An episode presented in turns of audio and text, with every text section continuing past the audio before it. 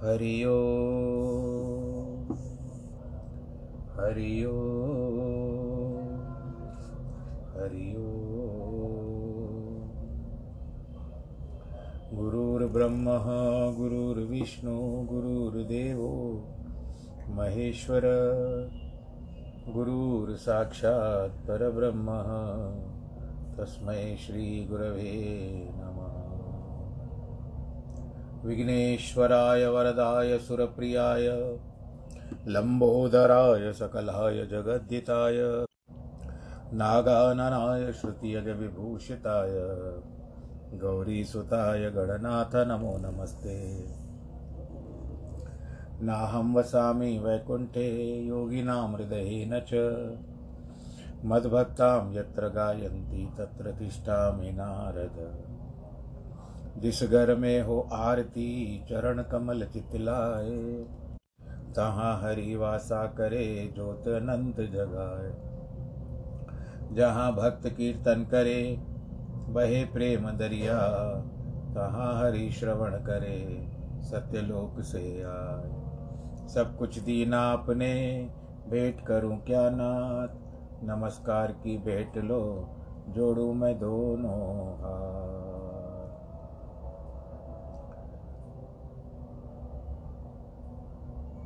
शान्ताकारं भुजगशयनं पद्मनाभं सुरेशं विश्वाधारं गगनसदृशं मेघवर्णं शुभाङ्गं लक्ष्मीकान्तं कमलनयनं योगिवृद्धानगम्यं वंदे विष्णुं भवभयहरं सर्वलोकैकनाथं मङ्गलं भगवान् विष्णु, मङ्गलं गरुडध्वज, मङ्गलं पुण्डरीकाक्ष मङ्गलायस्तनो हरि।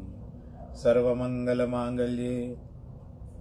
शिवे सर्वार्थसाधिके, शरण्ये त्र्यम्बके गौरी। नारायणी नमोऽस्तु ते। नारायणी नमोऽस्तु ते। नारायणी नमोऽस्तु ते। श्रीराम जय राम, जय जय राम। श्री राम जय राम, जय जय राम। श्री राम जय राम, जय जय राम। श्री राम जय राम, जय जय राम। श्री राम जय राम, जय जय राम। श्री राम जय राम, जय जय राम। श्री राम जय राम, जय जय राम। श्री राम जय राम, जय जय राम। श्री राम जय राम, जय जय राम। श्री राम जय राम, जय जय राम। राम गुण गाए, गोपाल गुण गाए। राम गुण गाए, गोपाल गुण गाए। राम के दीवाने को फिर राम मिल जाए। राम के दीवाने को फिर राम मिल जाए। श्याम के दीवाने को फिर श्याम मिल जाए। राम गुण गाए, गोपाल गुण गाए। राम गुण गाए, गोपाल गुण गाए। हनुमान ने राम जी को ध्याया था। हनुमान ने राम जी को ध्याया था। रोम रोम में राम दिखाया था। रोम रोम में राम दिखाया था। राम नाम लिखा था जिन पत्थरों पर। राम नाम लिखा था जिन पत्थरों पर। पानी के ऊपर उसको तैराया था। पानी के ऊपर उसको तैराया था। ऐसी लगन लगी, ऐसी जोत जगी रे ऐसी लगन लगी, ऐसी जोत जगी। देख प्यारी छवि में श्री राम आए, देख प्यारी छब में श्री राम आए। राम गुण गाए, गोपाल गुण गाए। राम के दीवाने को फिर राम मिल जाए। शाम के दीवाने को फिर शाम मिल जाए। राणा ने बेजा विष का प्याला था। राणा ने बेजा विष का प्याला था। वो तो राज में ही मत वाला था। वो तो राज में ही मत वाला था। हाथों में लेकर मीरा भी पी गई। हाथों में लेकर मीरा भी पी गई।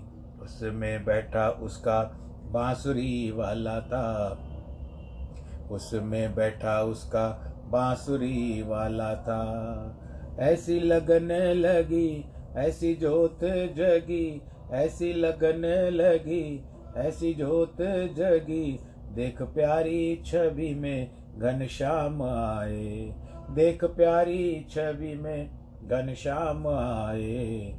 राम गुण गाए, गोपाल गुण गाए। राम गुण गाए, गोपाल गुण गाए। राम के दीवाने को फिर राम मिल जाए। राम के दीवाने को फिर राम मिल जाए। शाम के दीवाने को फिर शाम मिल जाए। राम गुण गाए गोपाल गुण गाए ओ संतों का कहना निभा ले तू, संतों का कहना निभा ले तू। सुबह और शाम हरि गुण गाले तू, सुबह और शाम हरि गुण गाले तू। मानुष का चोला तूने जो पाया है, मानुष का चोला तूने जो पाया है, उस चोले को सफल बना ले तू। उस चोले को सफल बना लेती। गीत राम के गा, गीत श्याम के गा रे, गीत राम के गा, गीत श्याम के गा। देख प्यारी छवि में भगवान आए, देख प्यारी छवि में भगवान आए, राम गुण गाए, गोपाल गुण गाए, राम के दीवाने को फिर राम मिल जाए, राम के दीवाने को फिर राम मिल जाए, हो शाम के दीवाने को फिर शाम मिल जाए। बोलो सियावर रामचंद्र की जय, कृष्ण लाल की जय। नीलाम्बुज श्यामल कोमलांगम सीता समारूप तवाम भागम भगवान श्री राम जी के चरण कमलों में प्रणाम करें। मन में लोगों के जो कल विषाद उत्पन्न हुआ था भगवान राम जी के प्रति अभी भी उनको विश्वास नहीं हो पा रहा है कि ऐसे कैसे कर दिया सती इस, इस के कई ने इस तरह से कैसे कर दिया। उनको यह भी लग रहा था कि थोड़ी देर में सब कुछ सही हो जाएगा, फिर समाचार आएगा बाहर कि राम ही राजगद्दी पर बैठ रहे पर नहीं, आगे देखते हैं। आज पंचम विश्राम आरंभ हो रहा है। रामा भगवान रामचंद्र जी और उनकी माता जी के वापस में।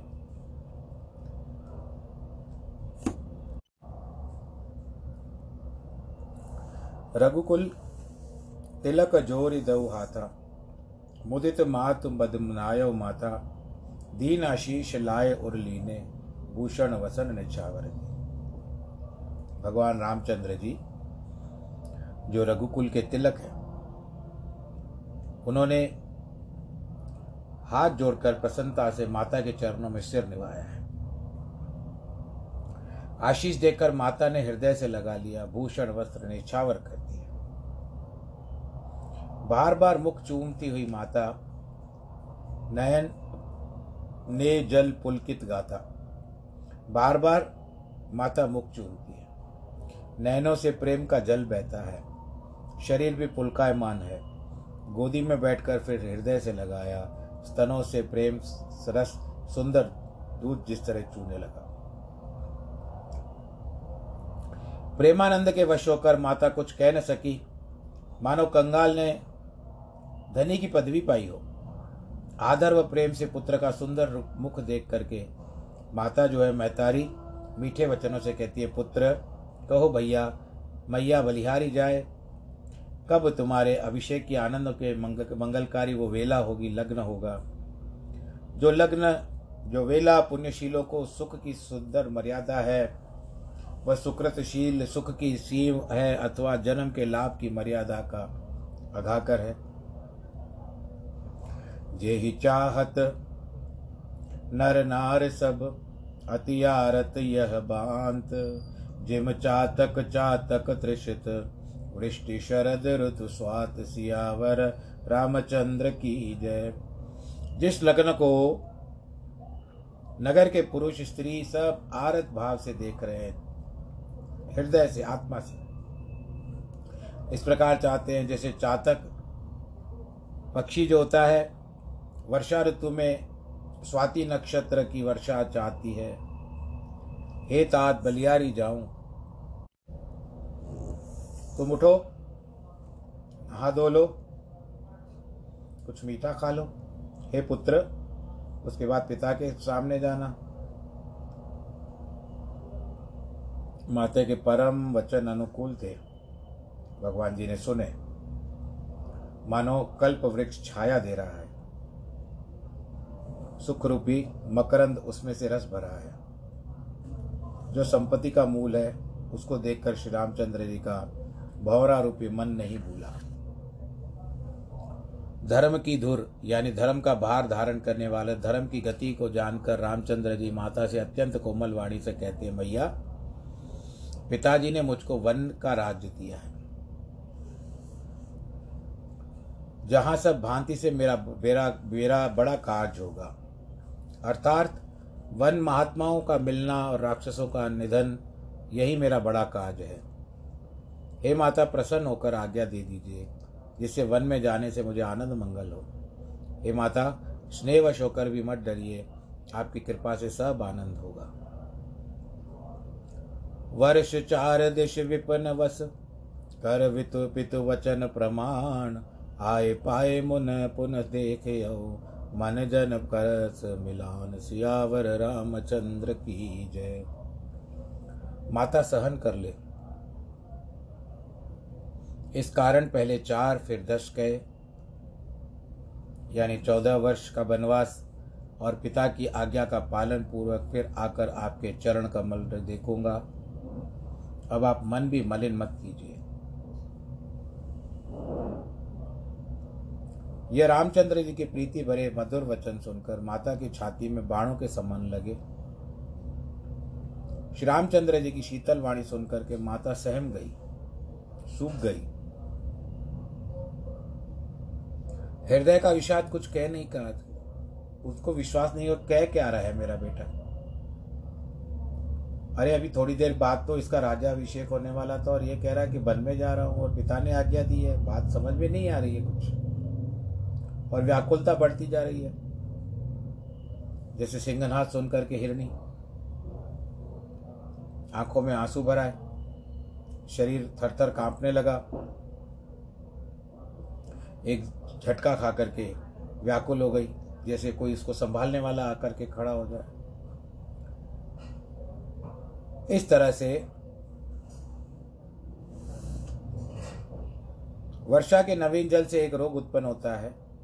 सेहुर आदि के डालने से जल में फेन उत्पन्न होता है। उसको मज्जा कहते हैं अथवा मच्छी पकड़ने के कांटे को भी मांझा कहते हैं। और एक पतंग में जो पक, डाला जाता है, उसको भी मांझा कहते हैं। धीरज धर करके पुत्र को मुख देख करके, माता गदगद कंठ होकर के वचन कहने लगी। कि हे तात, तुम तो पिता को प्राण के प्यारे थे वे तुम्हारे चरित्र देखकर नित्य प्रसन्न होते थे। राज देने का अच्छा दिन भी पूरा कर लिया था साधा था। हे पुत्र फिर किस अपराध से वन जाने को कह दिया एकदम से? हे पुत्र मुझे इसका कारण बताओ मैं सुनना चाहती हूँ। सूर्य कुल के जलाने को अग, कौन अग्नि रूप हुआ है? हमारे कुल को कौन जला रहा है? बता। निरख राम रुख सचिव सुत। कारण कहे बुझाए सुन प्रसंग रही मूक जिम, दशावरण नहीं जाए, सियावर रामचंद्र की जय। श्री रामचंद्र जी का रुख देख करके राम सुमंत जी समझ गए मंत्री जो वहाँ पर ठहरे थे ये नहीं बताने वाले। तब मंत्री ने सब कारण समझा करके कहा कि इस प्रसंग को सुनकर कौशल्या चुप हो गई। जैसे गूँगा बोल नहीं सकता यह दशा वर्णन नहीं की जा सकती, उस समय कौशल्या के ऊपर क्या बीत रही थी? रघुनाथ जी अपने मुख से बाता का दोष कहना उचित नहीं जाना, इस कारण मंत्री से कहलवाया कि मैं केकई की निंदा क्यों करूँ? न रख सकती है, न कह सकती है कि जाओ। दोनों प्रकार से मन में बड़ा दुख हुआ। पति की आज्ञा पालन धर्म है। इसके कारण रख न सकी। राम प्राणों से अधिक प्यारे हैं। मैं इसको जाने के लिए भी नहीं कह सकती। लिखते तो चंद्रमा, लिखा लिख गया राहु। देते तो तो राज्य, पर दे दिया बन विधाता की गति सब किसी को सदा विपरीत है। ऐसा क्यों होता है? धनुष के समान चंद्र, मकर के समान राहु लिखते। समय चंद्र पर अधिक स्याही पड़े तो चंद्र का राहु बन जाता है, क्योंकि राहु का कल रंग भी शाम है, काला है।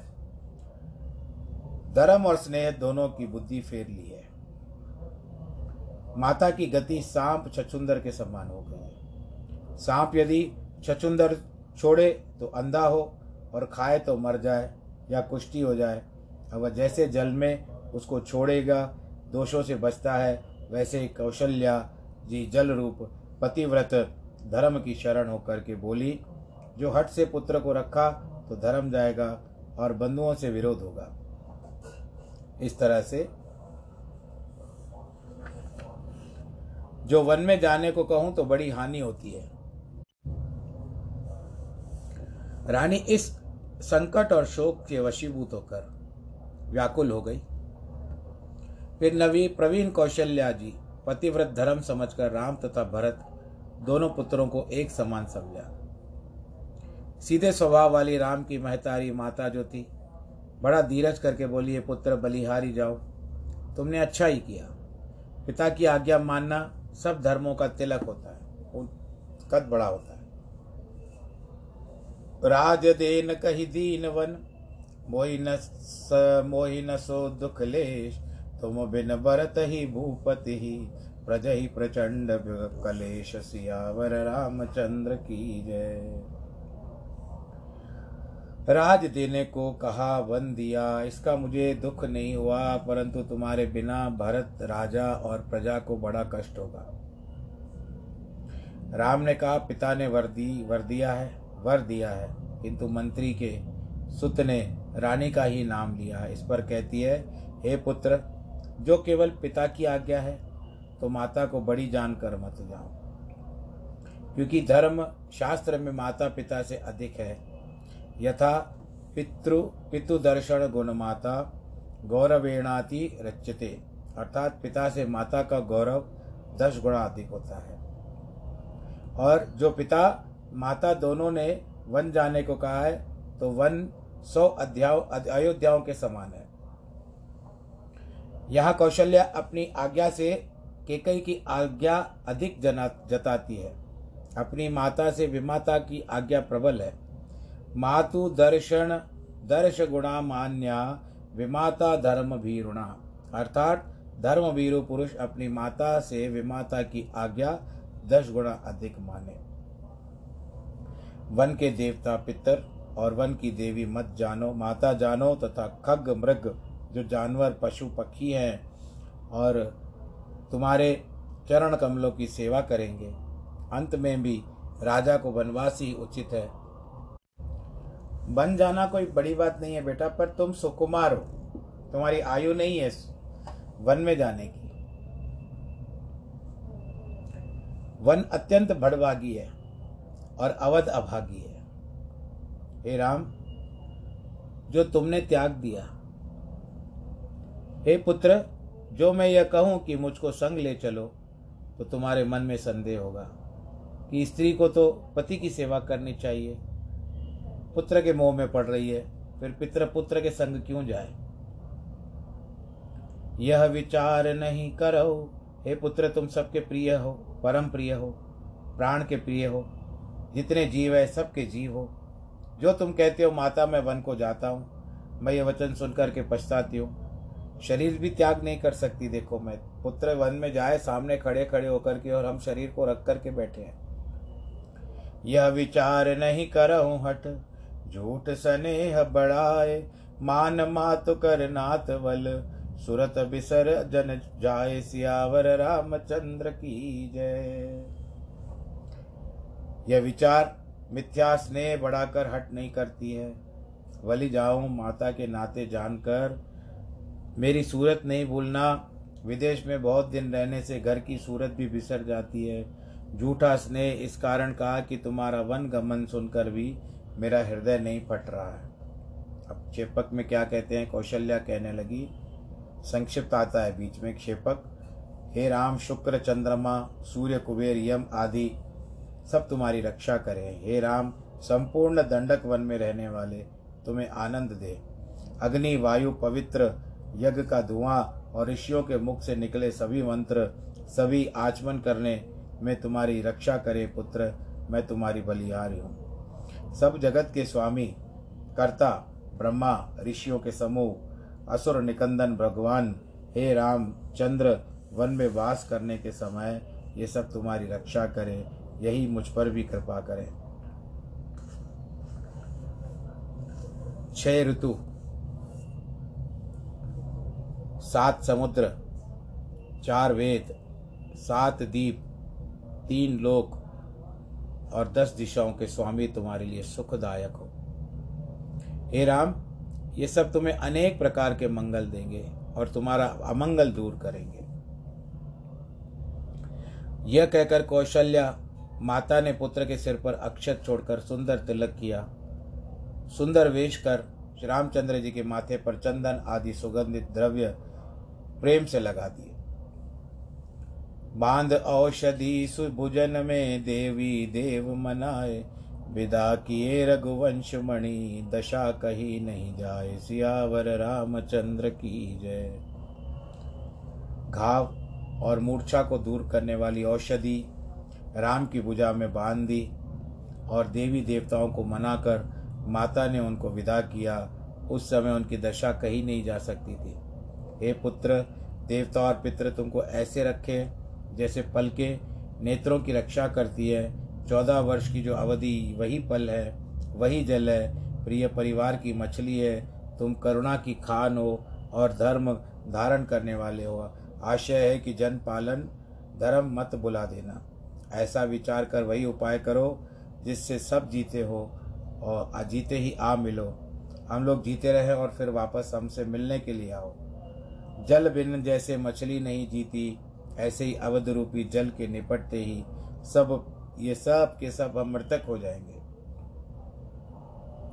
सुखपूर्वक वन को जाओ और जनों को, कुटुंबियों को, गाँव अनाथ पर वनों में बसो जा करके। सबका आज पुण्य फुल, फल जो है बीत गया। आज सबके लिए उल्टा समय आरंभ हो चुका है, क्योंकि घोर काल आ गया है। माता बहुत प्रकार से विलाप करके अपने चरणों में लिपट और उसके चरणों में लिपट गई करके, लिपट गई और अपने आप को अभिमानी माना। कठिन दाह हृदय में व्याप गया। या विलाप कलाप वर्णन नहीं हो सकता।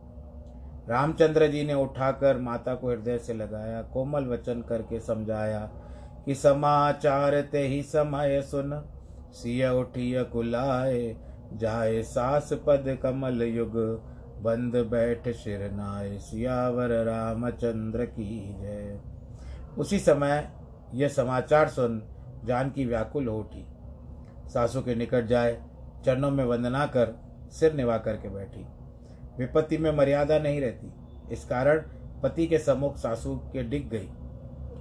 सासू ने कोमल वाणी से आशीर्वाद दिया। अधिक सुकुमारी देखकर संग जाने की इच्छा विचार करके व्याकुल हो गई।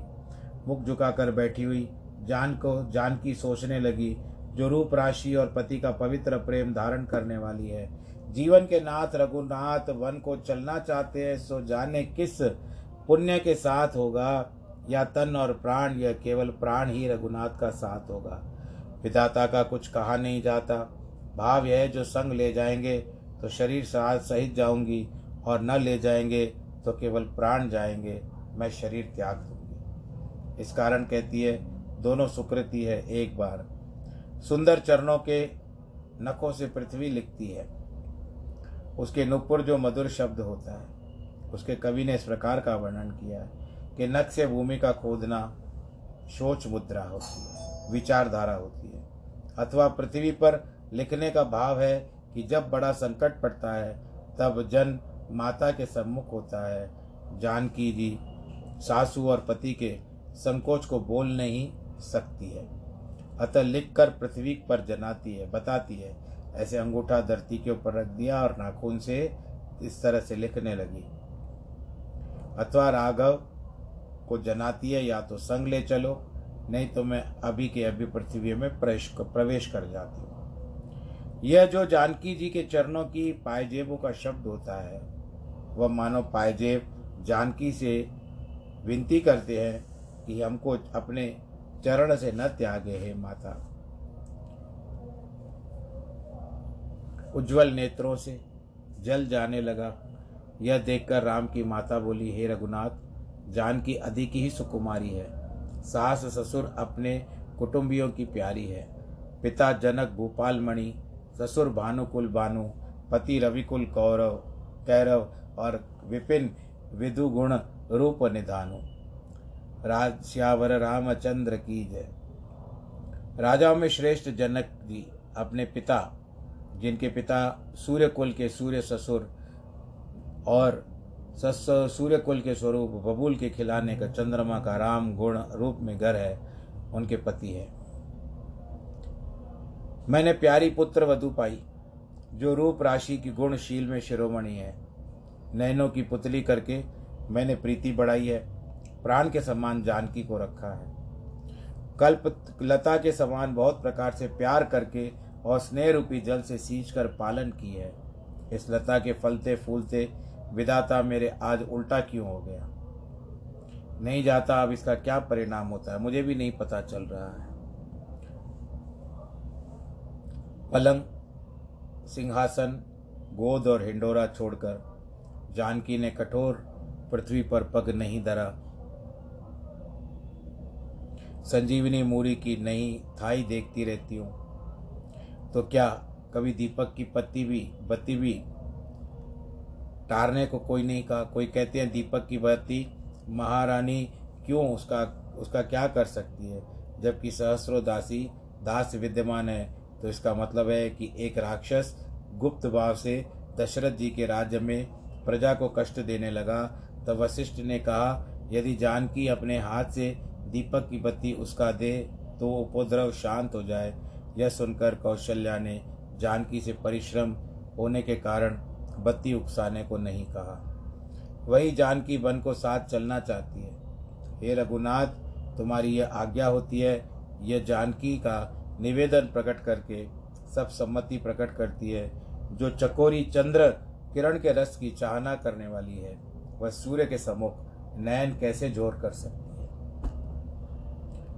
कर के हर निश्चर चरही, दुष्ट जंतु मन भूर विश्ववाटिका की मोहसुत सुभग सजीवन मूर, सियावर राम चंद्र की जय। वन में हाथी, सिंह, निशाचर आदि, बहुत से दुष्ट जंतु फिरते हैं। पुत्र विष की फुलवारी में सुंदर सजीवन जड़ी क्या कभी शोभित हो सकती है? अर्थात नहीं हो सकती है। वन के हेतु कोल किरातों का कन्याओं को विदाता ने रचा है, जो विषय विषय सुख के बोरी है। पाषाण के कीट, सांप, बिच्छू आदि के समान जिनका कठिन स्वभाव है, उनको वन में क्लेश नहीं होता। या तपस्वियों की ही नारी वन के योग्य होती है। जिन्होंने अपने तप के कारण सब भोग त्याग दिए। हे तात, जो जान की तस्वीर में लिखे बंदरों को देखकर डरती है, वह वन में कैसे बसेगी?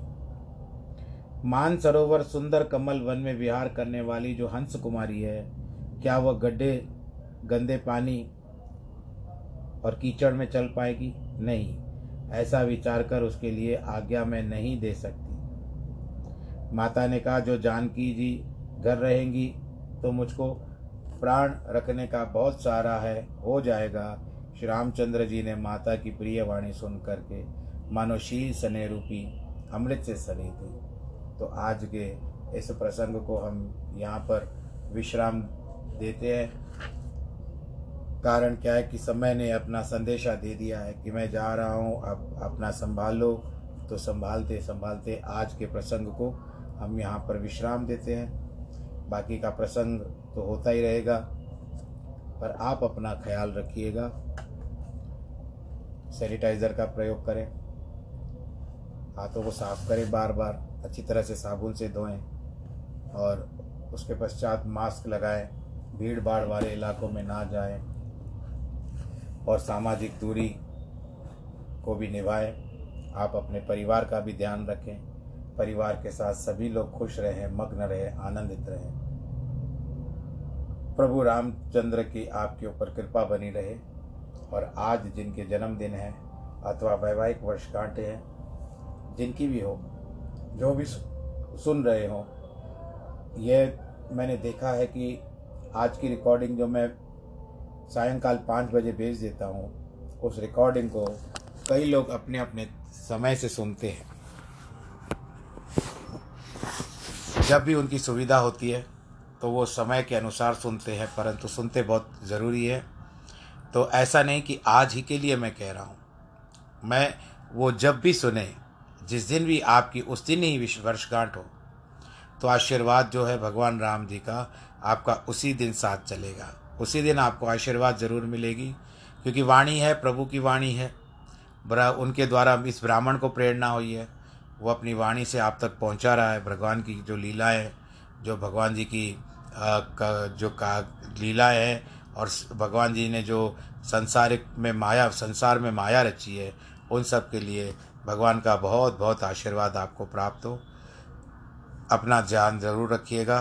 सर्वे भवंतु सुखिना सर्वे सन्तु निरामया सर्वे भद्राणी पश्यंतु माँ कश्चित दुख भाग भवेद नमो नारायण।